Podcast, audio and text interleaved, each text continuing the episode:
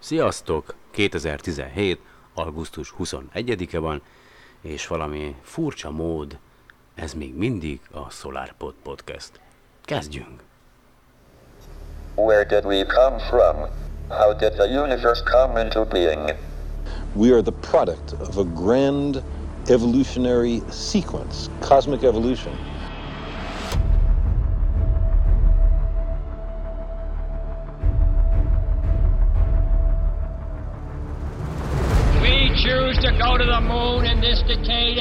Other things, not because they are easy, but because they are hard. Ignition sequence start. Six, five, four, three, two, one, zero. All engine running. Liftoff. We have a liftoff. 32 minutes past the hour. Liftoff on Apollo 11. It's one small step for man. Clear. We got a roll program.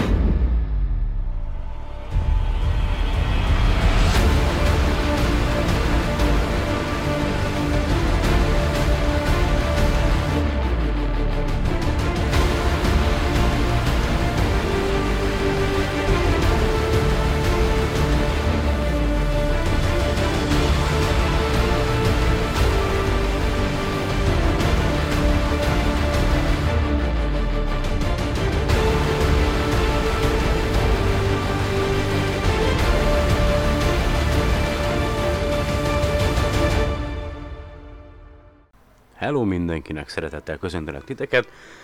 Ö, hát ja, a, a legutóbbi adás ugye a Laposföld hívőknek köszönhetően kicsi erősre sikeredett. Igyekszem visszafogni magam, általában ezt tudjátok, megbeszéltük már egy ideje, hogy nem fogok ö, káromkodni, lehetőleg mérséklem ezt, ö, de sajnos ö, a legutóbbi adásban nem, nem sikerült magam visszafogni, mert Hát ja, hát szerintem minden normális ember így reagál, csak van, aki kimondja, valaki pedig nem.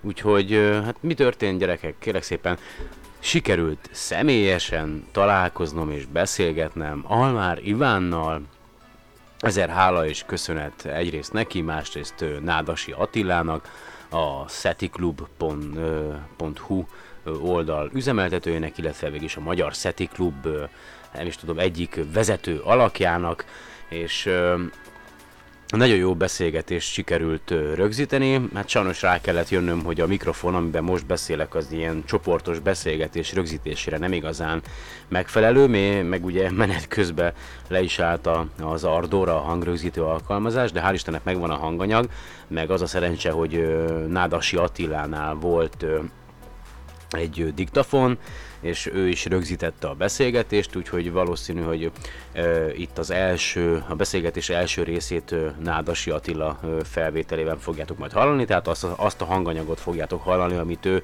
rögzített diktafonnal, és akkor majd a következő podcastben, mert ugye két adásra való anyag jött össze, pedig majd azt az anyagot fogjátok hallgatni. A második részét ugye nekem sikerült rögzíteni, mert Attilának lemerült a diktafonja, de mi ebből a tanulság, eBay-ről rendeltem egy diktafont, megérkezik majd remélhetőleg egy hónapon belül, és aztán azt beszéltük Nádasi Attilával, illetve Románszki Miklóssal és Almár Ivánnal, hogy jó lenne még folytatni ezt a beszélgetést, és nem csak így négyesben, hanem akár ugye nagyobb csapattal is. Meglátjuk, mi lesz belőle. Remélem, hogy kedves Iván, kedves Miklós, kedves Attila és mindenki más, aki hallgatja ezt a adást, ezt a felvételt. Remélem, hogy tetszeni fog nektek a, a beszélgetés, a témák, és ö, láttok benne fantáziát, én is bízom benne, hiszen nem véletlenül csinálom most már lassan két éve ezt az egészet, úgyhogy nem is szaporítom tovább a szót, bár még azért egy-két dolgot szívesen elmondanék, még pedig azt, hogy ugye holnapi nap magyar idő szerint majd este olyan 4-8-tól lesz majd ö, élőben követhető az a teljes napfogyatkozás, amely ugye nem tudom, hogy 80 vagy akárhány éve most újra ismét a, az amerikai, az észak-amerikai kontinens egy, egy részéről lesz majd látható, teljes napfogyatkozás, úgyhogy nálunk Magyarországról csak azt hiszem 2081-ben lesz majd látható ismételten teljes napfogyatkozás, viszont a rádióban hallottam ma, mina, ma, mai nap, hogy majd Spanyolországban lesz a Spanyolországból, tehát Spanyolországból lesz majd látható 8 év múlva egy teljes napfogyatkozás, úgyhogy akit aki szeretné látni minél hamarabb egy teljes napfogyatkozást, annak van 8 év múlva Spanyolországba kell látogatnia. Aztán ugye tegnap estére, augusztus 20-ára ö, szerveztem egy ilyen kis összeröffenést a Hármas Határhegyre. Az a szerencse, hogy eleve sokan voltak a Hármas Határhegyen, mert mindenki a tűzijátékot akarta megnézni, engem igazából annyira nem érdekelt, és vittünk fel csillagásztávcsövet, meg fényképezőgépet, míg a többiek a tűzijátékot nézték és gyülekeztek, és azt fényképezték, addig én a többieket fényképeztem, ahogy a hármas határhegyen a kilátóban gyülekeznek és mozgolódnak.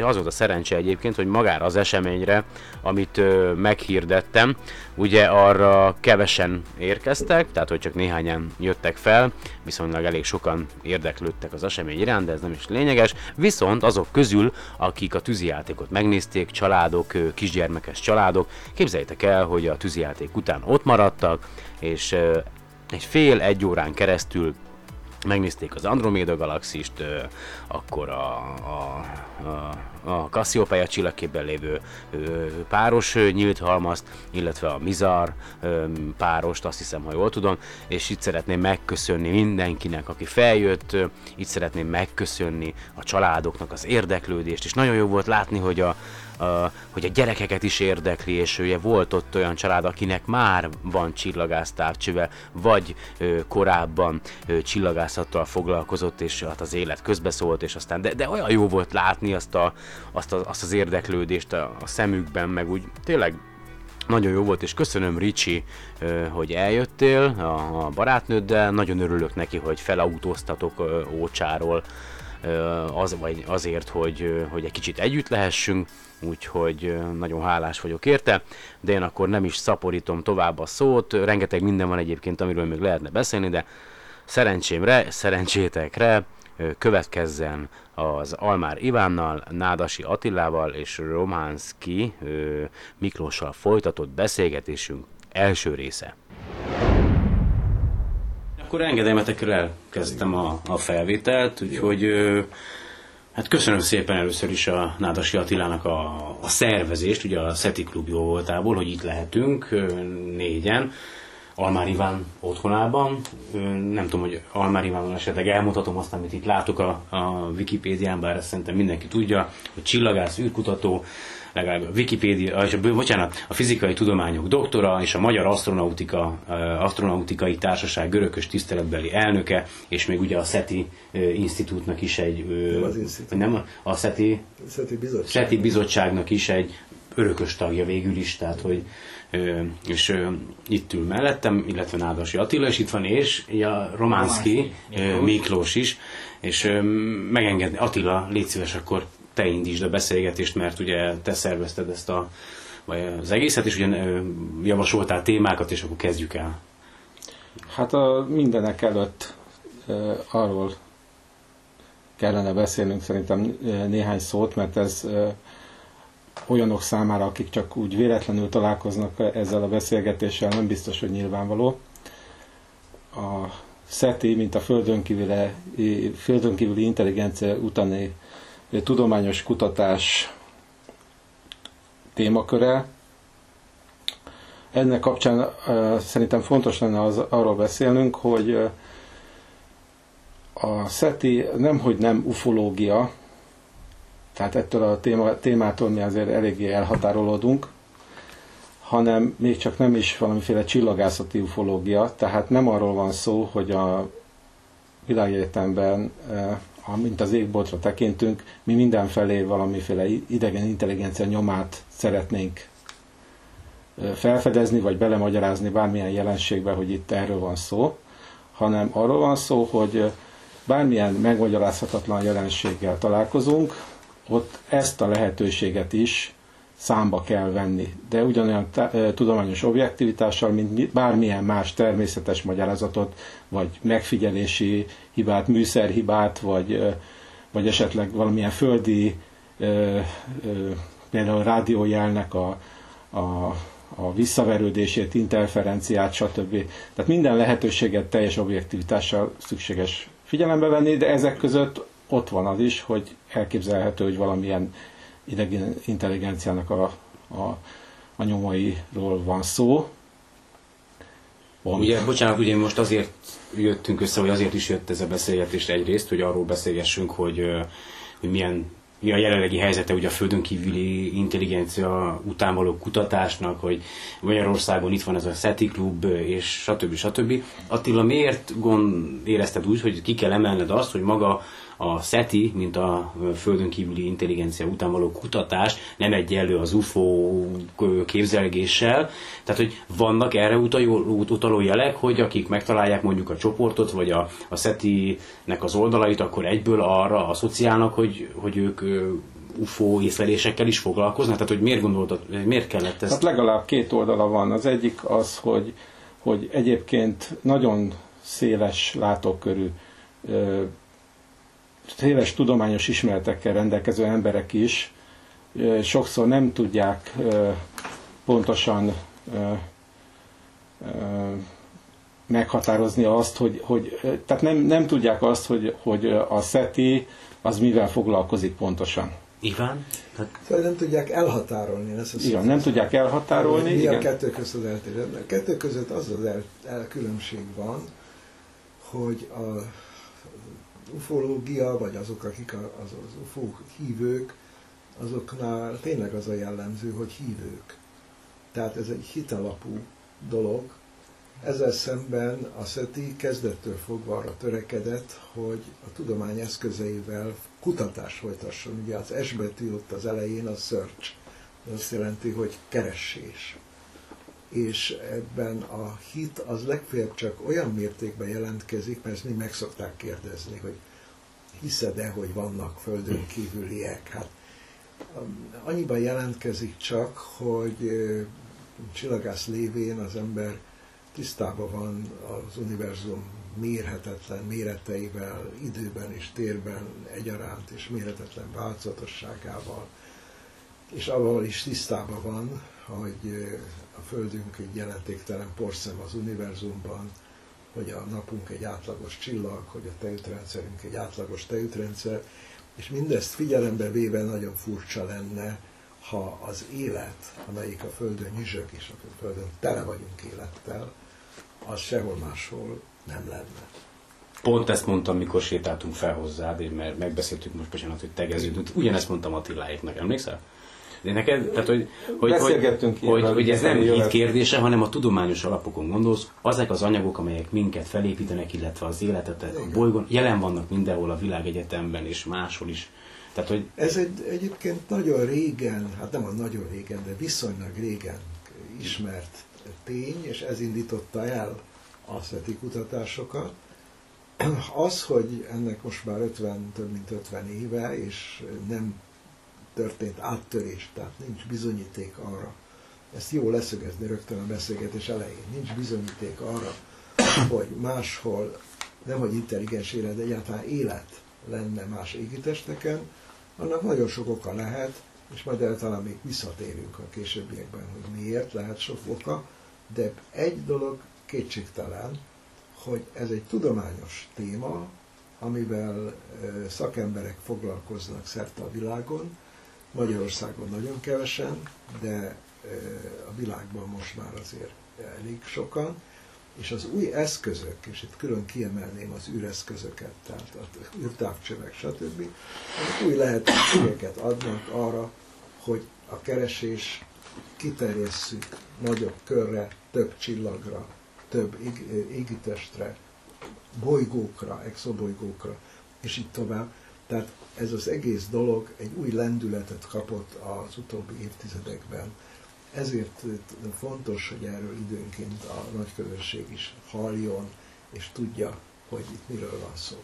bocsánat, nem akarok megfulladni, csak Miklós, uh, ugye Miklós, hogy a, az elején, mielőtt elkezdtük volna a beszélgetést, mondtad, hogy bocsánat, hogy neked esetleg más véleményed van így a, az ufók, vagy, vagy, vagy te máshogy gondolod, vagy hogy, tehát, hogy hasonlóan vélekedsz így a földön kívüli élet után való kutatásról? Bocsánat, nekem innom kell egy kis vizet. Akkor szerintem ezt az első témát meg is beszéltük, és akkor Attila megint addig neked adnám a szót, mert lenne néhány érdekes témád, amiről úgy gondoltad, hogy tényleg jó lenne beszélni, és akkor folytasd.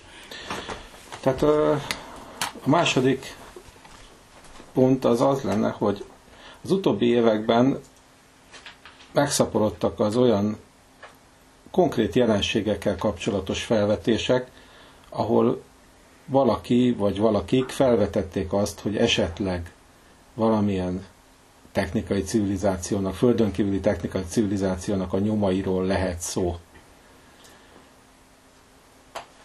Én Almár Ivánt kérdezném erről, Ivánt kérdezném erről, hogy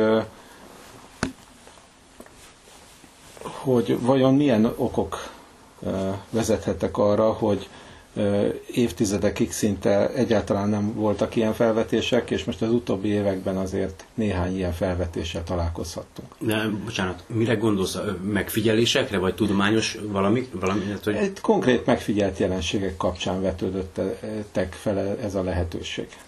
Hát tágul a kör, amelyen belül a SETI kutatások folynak, mégpedig nagyon gyorsan tágul.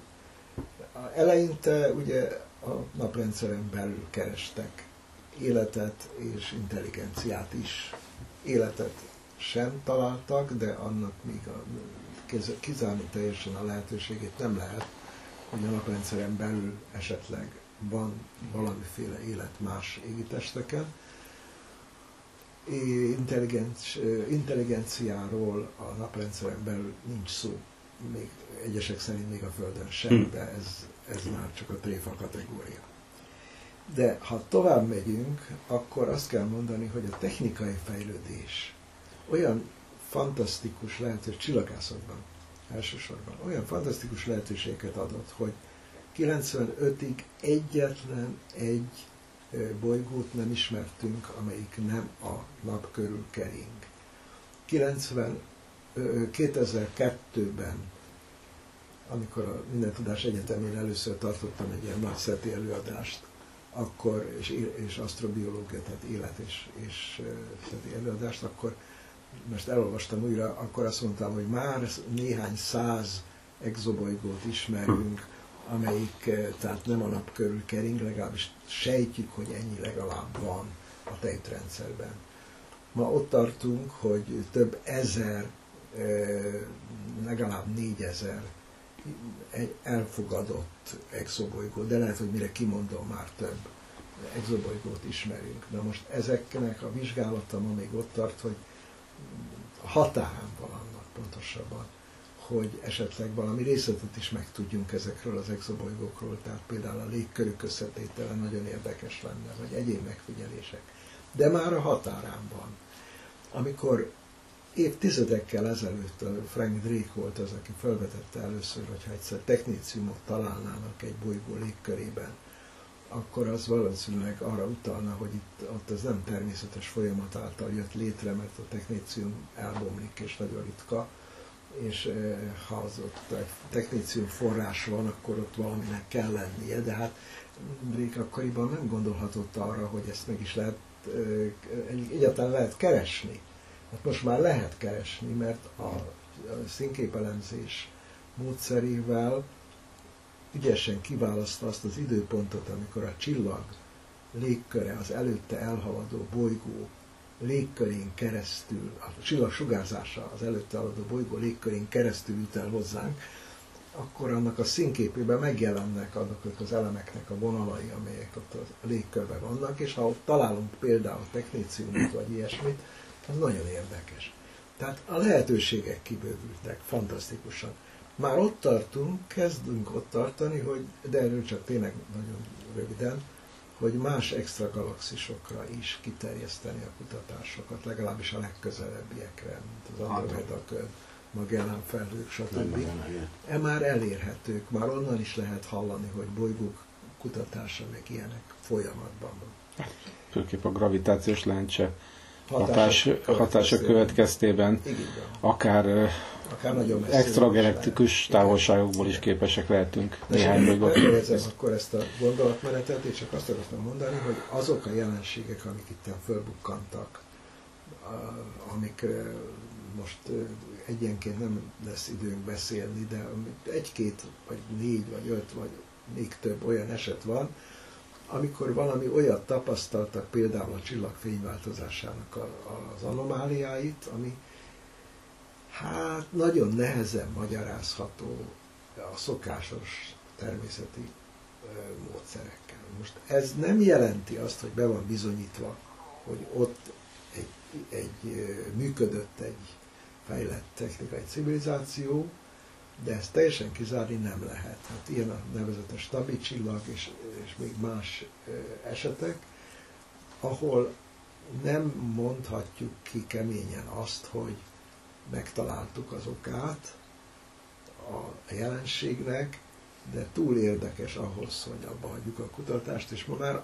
akkora lehetőségek vannak, ha jövőre belép a webtávcső, mint óriási rádiótávcső az égen, amelyik sokkal részletesebb kutatásokat tesz lehetővé. Bocsánat, optikai, nem?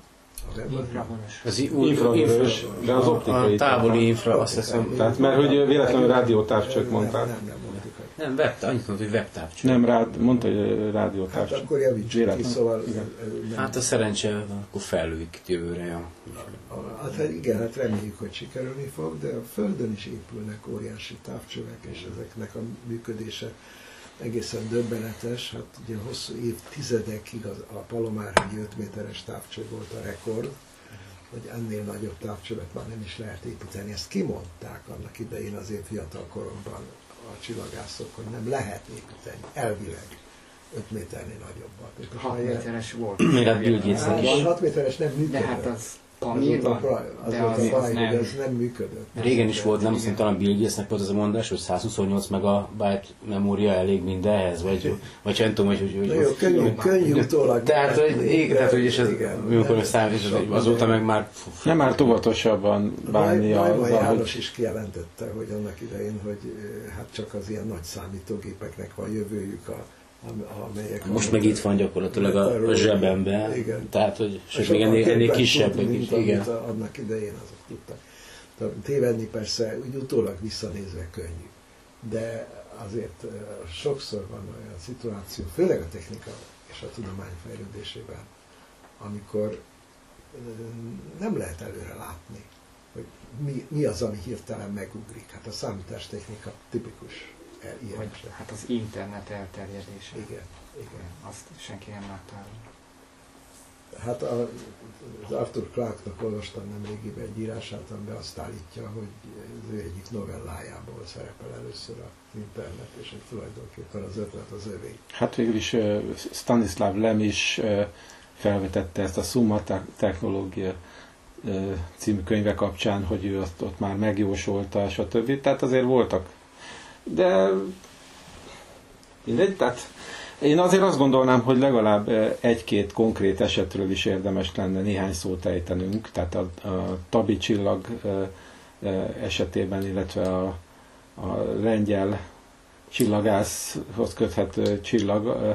Őszintén szóval abból most nem készültem, de, de a másikat a tabit el tudom mondani. természetesen. Viszont, viszont a, a, én, én tudok olyan, olyan kérdést, amivel biztos, hogy Iván tud válaszolni, hogyha megengeditek. Egy, ugye, ugye a, a Földön kívüli intelligencia után való kutatásnál jelenleg ugye nagymértékben próbálunk rádiójeleket fogni, ugye abban bízunk, hogy a, a Földön kívüliek 1420 MHz-en sugároznak, ugye a hidrogénnek, hogyha energia éri a, a gyakorlatilag ez a pontos frekvenciája, amit, amit kibocsát, és hogy nekem egy olyan kérdésem lenne mindegyik őtökhöz, Sivánhoz is, hogy ugye rengeteg furcsa jelet fogott már az emberiség.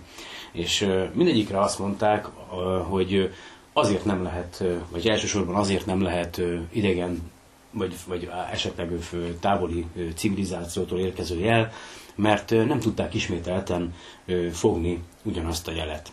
Ugyanakkor bennem felmerült annak kapcsán, a podcast kapcsán, hogy így olvasgattam, hogy mi emberek ugye a, a földünk, hát a világűr felé milyen jeleket, és hogy hányszor sugároztunk, és én azt tapasztaltam, hogy mi sem ismételtük meg az esetek nagy többségében a, a, egy adott csillag felé, vagy egy adott pont felé küldött üzenetünket, hanem sugároztuk mondjuk néhány percig, és aztán soha többé nem ismételtük meg. Tehát, hogyha azt egyszer egy földön kívüli tételezzük fel elméletileg egy civilizáció fogja, amit én felvetettem ilyen paradoxont, és azt mondják, hogy itt egy jel, na nézzük, hogy ismétlődik-e, nem ismétlődik meg, akkor ők is azt fogják gondolni, hogy, hogy, hogy ami érkezett tőlünk, ugye, az, az, az csak valami zavar lehet éppen náluk az ő bolygójuk körül keringő műholdtól, vagy egy akár, tehát hogy miért tehát, hogy miért várunk el olyat egy idegen jeltől, amelyet mi magunk se teljesítünk akkor, mikor sugárzunk. Tehát, hogy érted, ugye azon ki?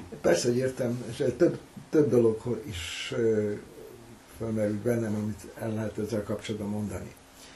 Az egyik, talán a legfontosabb része a dolognak az, hogy senki nem állítja, ez, ez szinte biztos, hogy egy olyan civilizáció, amelyel, amit keresünk, az a mi technikai szintünkön lenne, vagy az alatt lenne.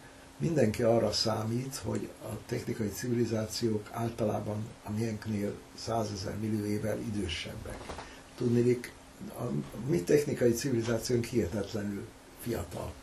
Hát az, az, még az emberiség életéhez képest is, nemhogy, nemhogy a Föld ö, ö, életkorához képest.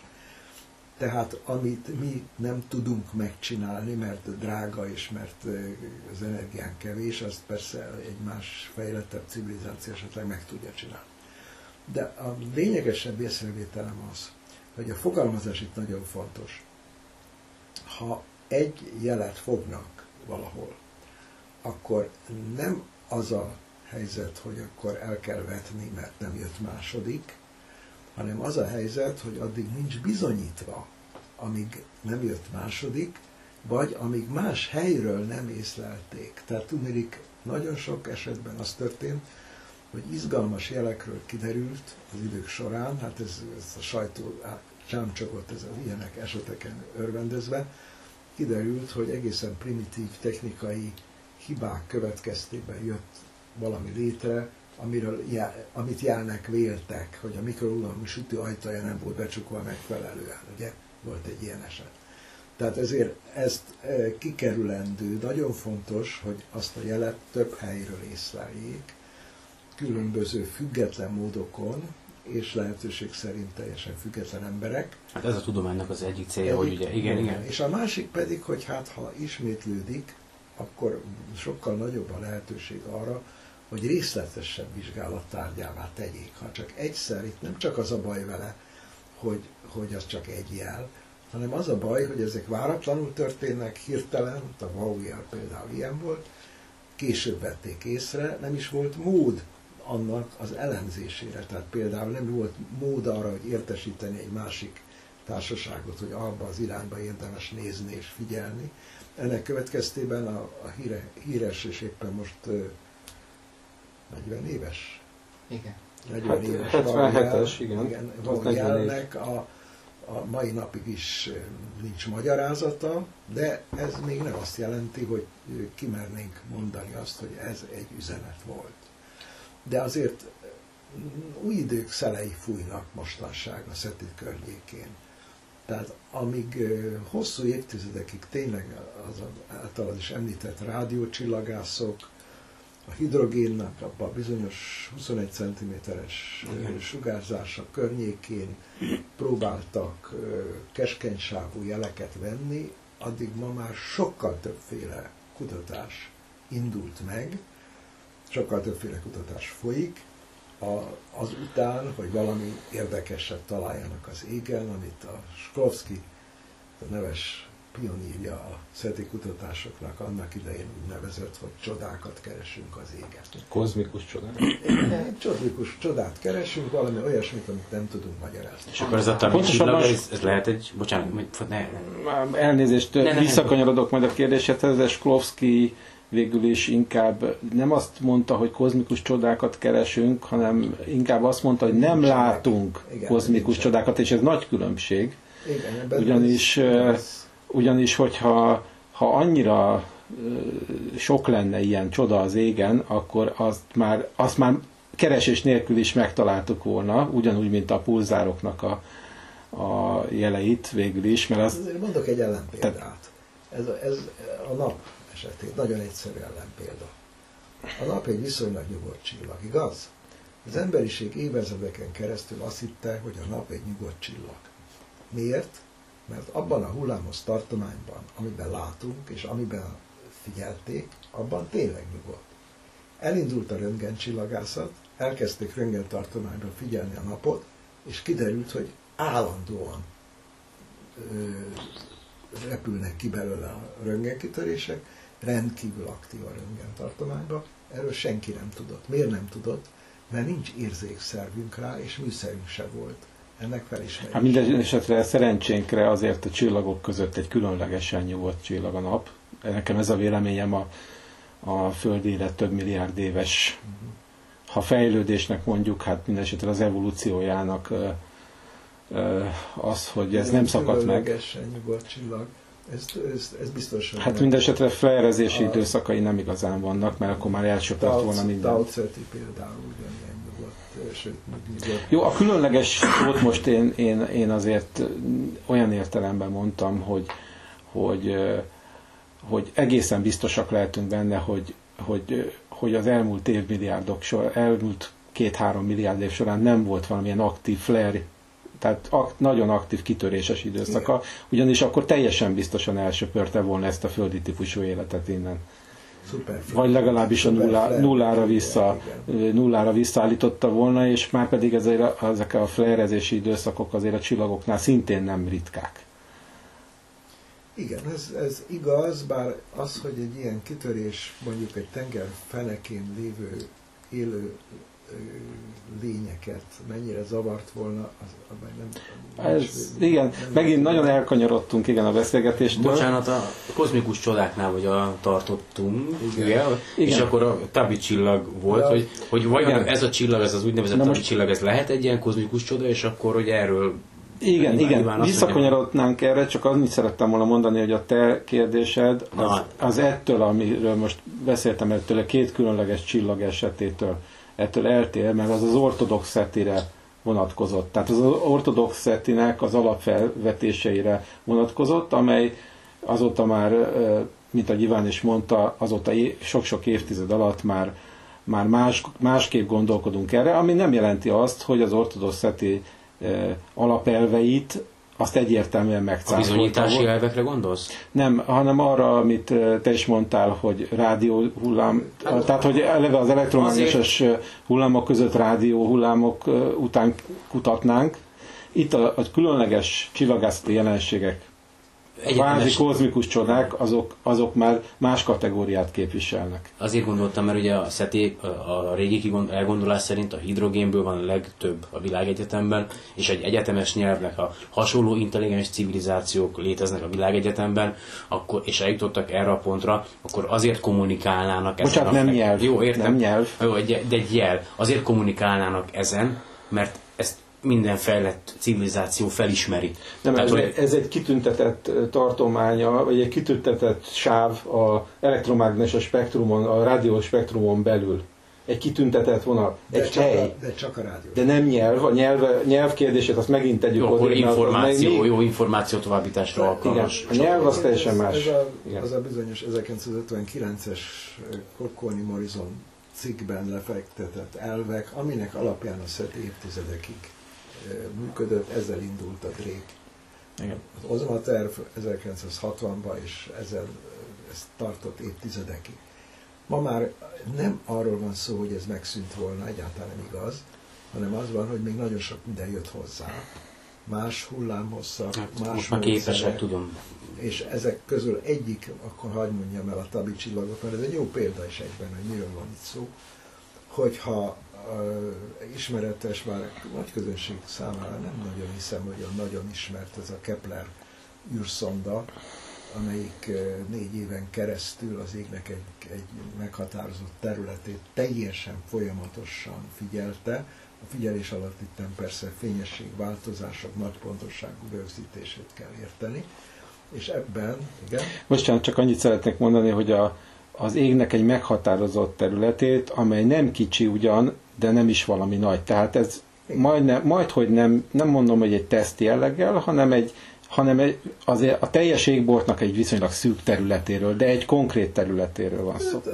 a környékén. És arra korlátozódott. Ha jól tudom, néhány Ez fontos. a Földről nézve néhány teliholdnyi terület. Hát ez tehát igen, ennek látszik, igen, tehát hogy igen. nem, nem, tehát, hogy De nem sok. Ezen, ezen a galaxisnak rengeteg csillaga van ezen a területen, rengeteg csillag. És, és csak a de- tejútrendszert néztem, azt is tegyük Igen, a hozzá. tejútrendszernek Hogy is a egy tejútrendszernek kicsi a szegmenséről van szó.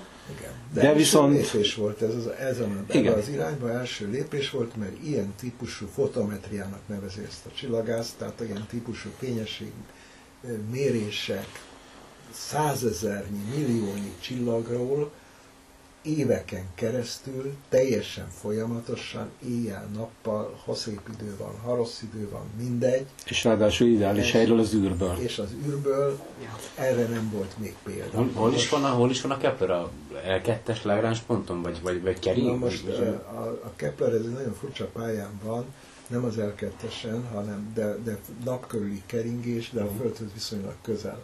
Ja. És ennek a sok előnye van. Szóval a lényeg az, hogy a Föld nem fedi el ezt a területet, a nap nem zavar ottan, tehát ez, ez úgy lett kiválasztva. Na most ennek a rettenetes nagy anyagnak a feldolgozása, az ig- igénybe vettek ilyen önkéntes csoportokat, ezt érdemes megemlíteni, tehát nem csak a csillagászok foglalkoztak ezzel, hanem nagyon sokan mások. Én is csinálom a, És az univers. Ez ebben az nagyon jó, a Magyarországról is van valaki, aki részt vesz benne, nagyon jó, és ez az egyik csoport talált egy eh, egyébként jelentéktelen halvány csillagot, amelyiknek a fényessége általában konstans volt, nem a nagyon halvány, szóval nem, nem a határán a láthatóságnak, egy viszonylag ö, halvány csillag, tehát szabad szemmel nem látható, de távcsővel már nagyon jó, és ebbennek a csillagnak a fényességében, ami általában állandó, ö, olyan furcsa csökkenést tapasztaltak, amelyik 20%-ot is meghaladó volt, és ennek a magyarázatára a hagyományos megoldás, hogy ja, ez azért halványodott el, mert elhaladt előtte egy bolygó, amelyik körülötte kering, és az eltakarta egy részét, nem volt alkalmas, mert ilyen nagy bolygó nem keringhet, pláne ilyen sebességgel, és nem tarthat napokig ez az átvonulás, és még nagyon sok mindent mondhatnék, hogy mi minden miatt nem volt alkalmas ez a magyarázat, a szokásos magyarázat, amivel az exobolygók egy jelentős részét felfedezték. Igen, és ez fontos lenne, hogy a- ha jól emlékszem, 1500 fényévre található ez a Igen. csillag a naprendszertől. De az volt, hogy több napig kitakarta 20%-kal a fényét valami a Két, csillagnak? két Tehát- eseményt észleltek, az egyik eseménynél csak egy elsötétedés volt, az kb. 22% volt, és utána egy második esemény is volt, amelyik már elég össze-vissza volt. Csökkent a fény, aztán fényesedett, megint csökkent, megint fényesedett, és ez eltartott. Tehát elnyújtott napig, ide- Elnyújtott, pár napig eltartott. Elnyújtott és ingadozó. Visszaállt, a visszaállt a mérték. konstans. És attól kezdve hát nekiestek persze egyrészt a magyarázatnak a csillagászok, másrészt a észlelésnek, tehát amikor már ez befejeződött ez a program, akkor dolgozták fel az anyagot. Hát akkor vették észre. Hát igen. Úgyhogy akkor elkezdték más távcsövekkel, rádiótávcsövekkel is, optikai távcsövekkel is észlelni, hogy hát ha valami különlegeset találnak, nem találtak. Viszont egy pár évvel kés- később, ha most nem tudom a pontos a dátumot, de azt hiszem idén történt az. Idén is volt, eh, hogy Két-három százalékos nem olyan nagy, ingadozó de fedés. jelentős fedés. 720-730 naponta Nappal, igen. van ez a... Ami azért volt érdekes, mert ezt sejtették, hogy akkor érdemes akkor oda figyelni, mert a kettő Készültek. közötti távolság az kb. ugyanennyi volt annak idején. De most ez, ez már részletkérdés. A lényeg inkább az, hogy erre születtek magyarázatok, a legismertebb ez az üstökös, üstökösök egész hadserege. Hát több százezer üstökös, amelyik, amelyek ez egy tipikusan egy olyan magyarázat, amire egy csillagász a fejéhez kap, hogy de, de ez, kerültek azok oda, ez képtelenebb, mint az, hogy mesterséges. Majdnem, hogy képtelen. Legalábbis a Szóval ez- mai tudásunk ez szerint. Nagyon, Meg azt mondják, hogy bolygónak a maradék, ami nem, nem nagyon ütközés. Nem, nem, nem, mert egy bolygó Itt, maradék- itt nagyon sok lehetőséget megvizsgáltak Törmelékek. egyébként. A, Rengeteget megvizsgáltak, nem csak ez a csoport, hanem Berkeleyben, mások a, a is. Törmeléket azt, azt eleve kizárták, hogy, Igen. hogy nem mutat infravörös sugárzást, hanem ez, ez hideg. hát az, hogy eleve kizártuk, ez így szerintem erős. Hanem itt arról van szó, hogy, hogy a jelenlegi tudásunk szerint az eddigi magyarázatokat mindegyiket kizártuk, vagy legalábbis nem kizártuk, de nem tartjuk valószínűnek a jelenlegi tudásunk szerint. De az, hogy egy törmelék milyen lehet, meg hogy milyen tulajdonságok lehetnek, és hogy az infravörös sugárzás az miért nincs, az, annak azért nagyon sokféle oka lehet. Tudjuk szerintem. mérni a jelenlegi eszközeinkkel a, a csillag előtt elhaladó anyagnak a kibocsátását? Tehát nem tudjuk mérni? Hát, Tudnánk, de- de ha újra látnánk egy Nem elhal- látták Igen. annak idején, ez most már Igen. lehetne. Annak idején, amikor ez volt, ezt az automata üzemmódban regisztrálta a Kepler ezeket az elhaladásokat, és később vettük észre, De még most is dolgozzák. ugye mert fel a 2013-as elhaladásról volt szó, ha jól emlékszem, Igen. és azóta várunk arra, hogy újabb elhaladási esemény következzen be, amelyet aztán a eszközök hada irányul ilyenkor arra felé a- erre a csillagra. a Kepler igen, igen, idén Nem, is. most már a Kepler más csinál. a Igen, Kepler, sodródik. Keplernek egy, Ki- egy, egy, gyroszlápja. Igen, Kepler azt arra használják, hogy fényes, kiválasztott csillagokkal ir- irányítva egy darabig figyelik a fényesség változásait. Igen. Tehát ezt a fajta módszert, amit eddig az első négy évben alkalmaztak, ezt most már nem lehet Már nem tudja, alkalmazni. igen. De jön a következő hasonló, egy csomó hasonló holdat kívánnak felbocsátani a közeljövőben. Igen, igen, most nem jut eszembe, hogy tudom, hogy lesz egy, hogy a, a James Webb-ben kívül is lesz még jó néhány. Lesz, egy jó, a TESS nevezik. A TESZ, igen, a te. Szóval ezek, ezek hasonló elven működő, mint hogy az elv először is a Kepler működött. A Kepler jól működött, a Kepler eredményei fantasztikusak, nem csak itt a változó csillagok területén, a pulzálások, meg a csillagok szerkezetére vonatkozó eredmények is fantasztikusak, úgyhogy ezek után nem meglepő, hogy készülnek a utódok, tehát hogy fognak még ilyet felbocsátani. Sokkal kisebbet, mint a Kepler, mert ma már olyan nagy a technikai fejlődés, hogy egy kisebb hold is meg tudja ugyanezt csinálni. Ha, ha jól tudom, akkor már ezres nagyságrendű, ami már igazolt bolygó felfedezése a Kepler által, ha jól tudom. 4000 körül van. Ami már igazolt, és A akkor, földszerű, a földszerű. igazolt, igaz, Igen. igen. és akkor a további több ezer Konfirmált. jelölt van, amit még ugye igazolásra Amelyik, van, vár. amelyik, van, amelyik nagyon valószínű, van, Igen. amelyik kevésbé. Szóval ez, ezt finoman el lehetne mondani, pontosabban el lehetne mondani, de nem lényeges.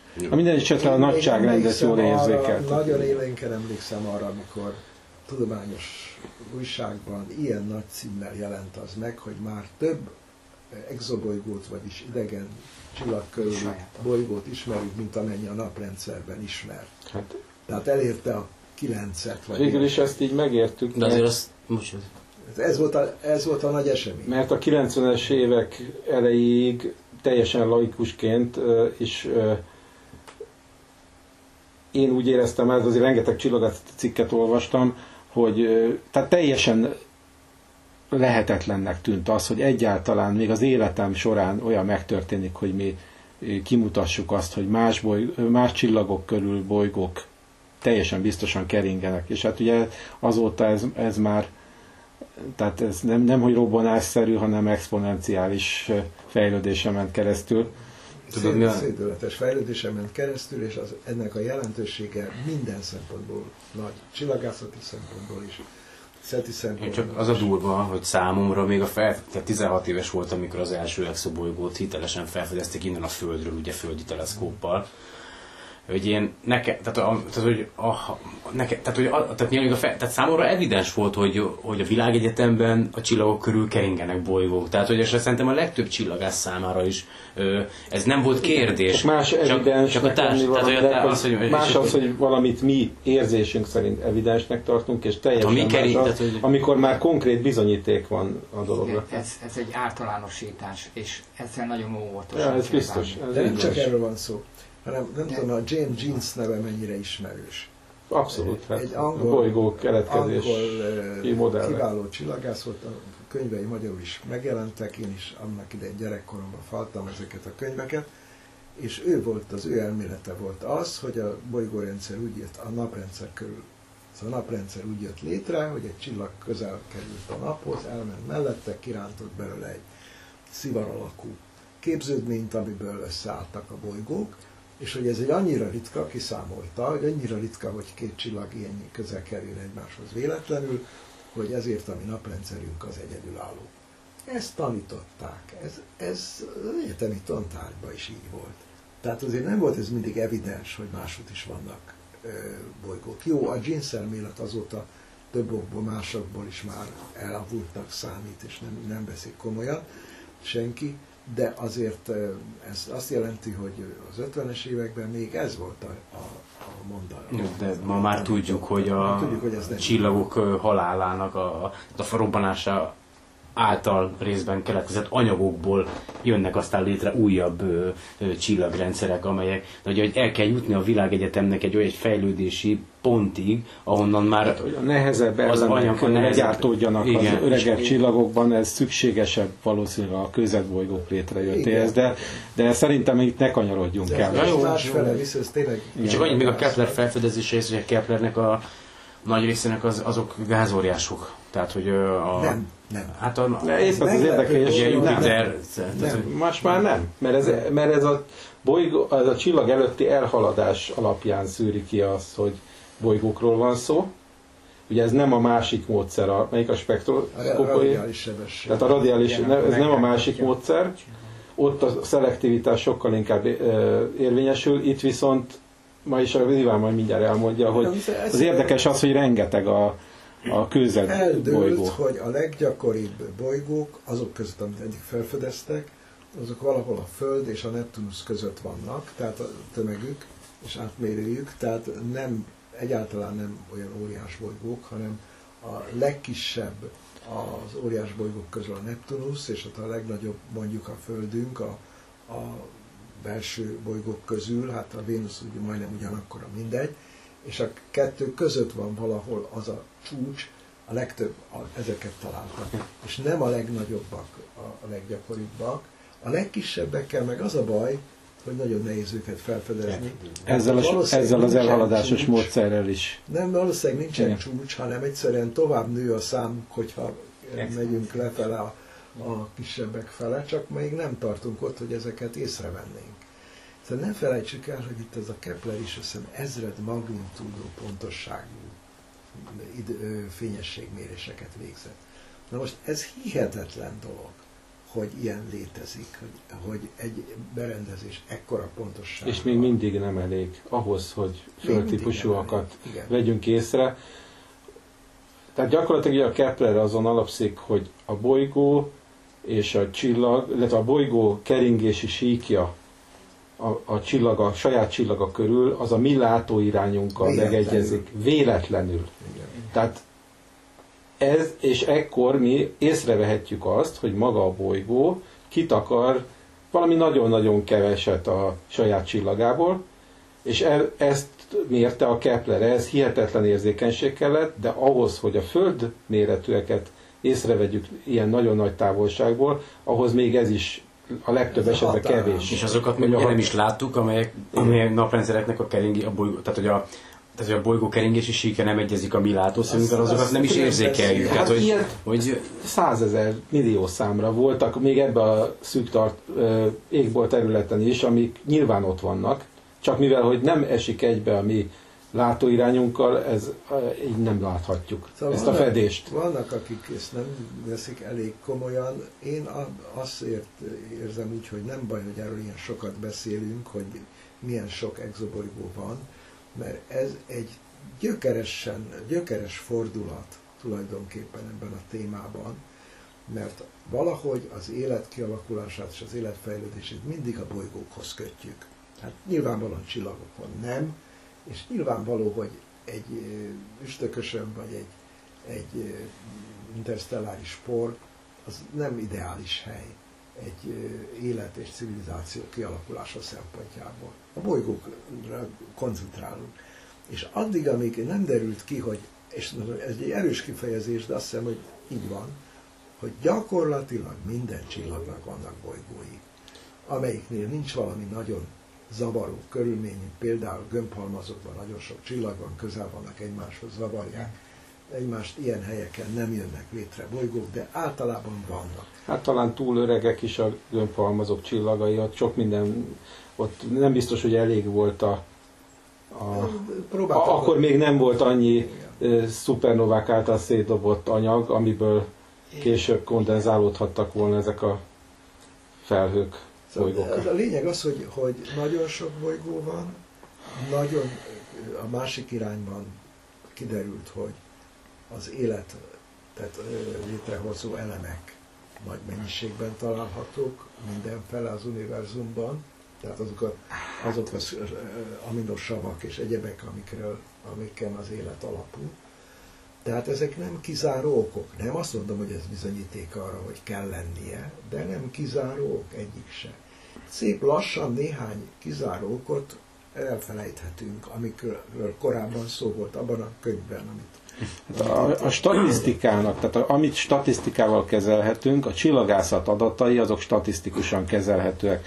Ha azt mérjük le, hogy egy adott szűk tartományon belül véletlenül éppen a látó irányunkba esik több ezernyi bolygó, exobolygó, abból nagyjából ki tudjuk számolni, ez statisztikailag számolható, ez, ez, ez nem olyan, mint hogy élet, vagy intelligencia, vagy technikai civilizáció, az szerintem egy másik része a dolognak.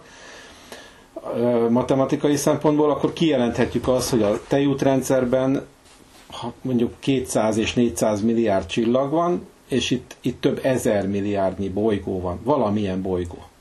Egyébként Ez, magánvélemény. ez egyszerű statisztika. Ezért szeretem a tudományt, meg gondolj bele, hogy rengeteg tudományos mérés, bizonyíték, megfigyelés, még megfigyelés, még mérés ö, áll rendelkezésünkre, hogy azt mondhassuk, hogy igen, az életet alkotó anyagok jelen vannak, rengeteg bolygó van, és a tudósok azt mondják, hogy ez nem jelenti azt, hogy van, de nem kizárt. És akkor visszajövök a Földre, ugye, és akkor vannak olyan embercsoportok, ez magánvélemény, tehát ez csak az én véleményem, akik nyíltan kimerik jelenteni, hogy egy ember által kitalált valami, az pedig létezik, amit soha senki nem is látott, és semmilyen tudományos bizonyíték nincs rá. Tehát ez, egy, ez fantasztikus, hogy mennyire óvatos a tudós társadalom, és mennyire tényleg arra törekszik, hogy, hogy legyen két bizonyítékunk arra, amit mi kijelentünk, vagy amit, teljesen egyetértek Hát, veled, és ha egy példát mondjak, akkor ez egy, egy jó példa.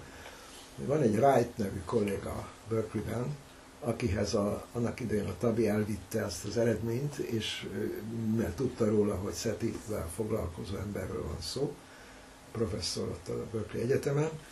Berkeley egyébként a világ egyik legnagyobb egyeteme, szóval ez nem akárhol van. És a Wright volt az, aki először felvetette a magyarázatképpen azt, hogy esetleg ott valamiféle építménynek a törmelékei lennének, stb. Most ezzel a Wright úrral levelezésben vagyok a Rio skálával kapcsolatban, és a Rio skálával becsülve annak valószínűségét, hogy itten tényleg egy intelligenciának a jeleiről van szó, egy meglepően alacsony fokozatot jelölt meg. Mennyit? Csak kíváncsiság. Valahol kettő körül, szóval nagyon Egy, alacsony. a tízes skálán. Igen. Hát én még Nagyon- az alá tenném, tehát ez Nagyon- egy személyes. Még alacsonyabbat, már nem emlékszem rá, de lényeg az, hogy a, a, amit akarok mondani, hogy annak ellenére, hogy a saját ötletéről volt szó, annak ellenére, hogy egy, egyike azoknak a példáknak, ami, ahol mi úgy hisszük, hogy itt valóban valami nagyon érdekes dolog van, ennek ellenére ő nagyon óvatosan alulra rakta ezt az eseményt, mondván, hogy még nem jutottunk odáig, hogy az összes természetes magyarázatot kizárhatnánk. Na most Iván, azért azt szeretném megkérdezni a Tehát akkor majd a Rio skálára is át kellene térnünk, csak ugye össze-vissza ugrálunk, sajnos a Még, beszélgetésben. még a Tabinál vagyunk. hogy, Most egy hogy, a, hogy a, alkalmat amennyi, csak, de csak, csak egy közbevetett mondat. A Rio skála az nem valószínűséget mér. A Rios Ugye? skála nem valószínű. Na, akkor és akkor itt szerintem tegyünk rá pontot, mert akkor azt, azt ezt, ezt a szót a Rios mondtad. skála arra való, hogy az eredeti elképzelés szerint, hogy segítsen azoknak, akik közvetíteni akarnak a tudomány és a nagy közönség között, elsősorban a sajtónak, hogy amikor valahol bejelentik azt, hogy találtak valami életet vagy intelligenciát, pontosabban itt a Rio skál esetében technikai civilizáció nyomait találták, a nyomok lehetnek üzenet, lehet valami tárgy, lehet valami jelenség az égen, stb. stb., akkor meg lehet adni olyan paramétereket, amelyeknek a, az alapján ennek a bejelentésnek a jelentőségét pontozni lehet nullától tízig, tíz a legnagyobb, nulla a legkisebb. Nulla az, hogy biztos nem, megtaláltuk az okát, és, és nem az, vagy, az, vagy egyszerűen hülyeség. A tízes az az, hogy biztos, itt vannak, leszálltak az udvaron, tehát abszolút százszázalékos a, a dolog, és kettő között pedig hát a különböző változatok. Ezt a Rio skálát még 2000-ben Csirtárterrel közösen javasoltuk, és az elfogadta 2002-ben a Nemzetközi Asztronautikai Bizottság, és aztán csönd volt hosszú ideig, egészen 2017-ig tulajdonképpen a skála sok helyet szerepelt, sok helyet alkalmazták, de nem változott rajta semmi lényeges. Egy kisebb dolgot változtattunk rajta, de lényeges változás nem volt. És most ö, különböző okokra, dolgokra hivatkozva egy csoport jeles kollega nekiugrott egy új változat kidolgozásának, Rio Scala 2.0 ö, elnevezéssel. Ez még nem nyilvános, már olyan értelemben nem nyilvános, hogy még erről előadás vagy cikk nem született, csak tervezetek keringenek az interneten keresztül, és várják, várják a véleményeket különböző oldalakról, de talán az ősszel megtörténik ennek a, a bejelentése is, és ennek a célja az lenne, hogy hát egy az eddiginél jobb, többféle jelenségre alkalmazható, egyértelműbben definiált dolgokat tartalmazó skála legyen. Most ez persze, így ahogy elmondom, szépen hangzik, mindennek a buktatója a gyakorlat, hogy mennyire lehet ezt alkalmazni. Hát most folyik annak kísérletezgetése, hogy mennyire lehet ezt a skálát alkalmazni, mennyire alkalmas a feladatának a betöltése, az új skálát. És én őszintén szólva olyan megosztott érzelmekkel veszek részt ebbe a munkába, mert hívtak engem is persze, és, és tettem megjegyzéseket, De ezt most javaslatokat. miért kezdték el? Azért kezdték el, az az indokolás, hogy ellentétben az akkori időszakkal, 2000-es évekről van szó, még azt is hozzátették, hogy amikor a Google három éves volt, ezt nem tudtam, de állítólag igaz, akkor még sokkal több idő állt rendelkezésre komolyan átgondolni egy-egy esemény kapcsán a Rio skálának a használatát és az értelmezését. Sokkal egyszerűbb volt a helyzet, és mostanra annyira lerövidült az idő is, ami rendelkezésre áll egy-egy felfedezés után, állítják ők, meg annyiféle módon terjed az információ, már nem egy-két sajtótájékoztatón keresztül, hanem millió csatornán keresztül, hogy ezért van erre szükség. Ezt mondják, a- főleg amerikaiak dolgoznak ezen, de van angol is köztük. És eh, hát én nem vagyok ettől a nagyon, nem vagyok biztos benne, hogy ez, ez így van, és hogy ez jó, de azért még túl korai lenne ezt akár elítélni, akár elfogadni, amit most itt kering a, a, a kollégák között, még, még folyik a vita. Legutóbb éppen erről volt egy ilyen videokonferencia is, ahol többen részt vettünk, és ezen, ezen, ezen is erről volt szó. Most az a elképzelés, hogy az első bemutatása októberben lenne egy konferencián, és valószínűleg talán az év végére kialakul egy cikk belőle, amelyik tartalmazná ezt a javaslatot. Ha sikerül megegyezni. De hát azért mondom, a vélemények eltérőek. Úgyhogy ennyit az Rio skáláról röviden. Ez, ez érdekes, mert ez még sehol nem jelent meg, de ilyen szempontból érdekes. De egyébként, hát mondjuk ez csak úgy kicsit érintőlegesen. Szerintem azért egy lényeges kérdés, legalábbis majd javíts ki, légy szíves, hogyha nem úgy van, ahogy mondom, de én úgy látom a Ri- Rio skálának magát, a Rio skálát is. Szerintem egyrészt keveredik benne egy, egy szakmai, egy tudományos dolog, tehát az, hogy mennyire lehetünk biztosak valamilyen felfedezésben, mert én szerintem felfedezésről akkor beszélhetünk, amikor azért a gyanú, gyanúnak egy szintjén már túllépett valami. Tehát én ezért, én ezért az ilyen, mint Tabi csillag és az eddigi dolgokat nem nevezném egyiket se felfedezésnek. Ezért a Rio skálán el se tudnám ezeket helyezni. Tehát szerintem van egy szakmai komponense, illetve van egy olyan része, ami társadalomtudományi, hogy, mi, hogy vajon a társadalom szempontjából valami mennyire jelentős.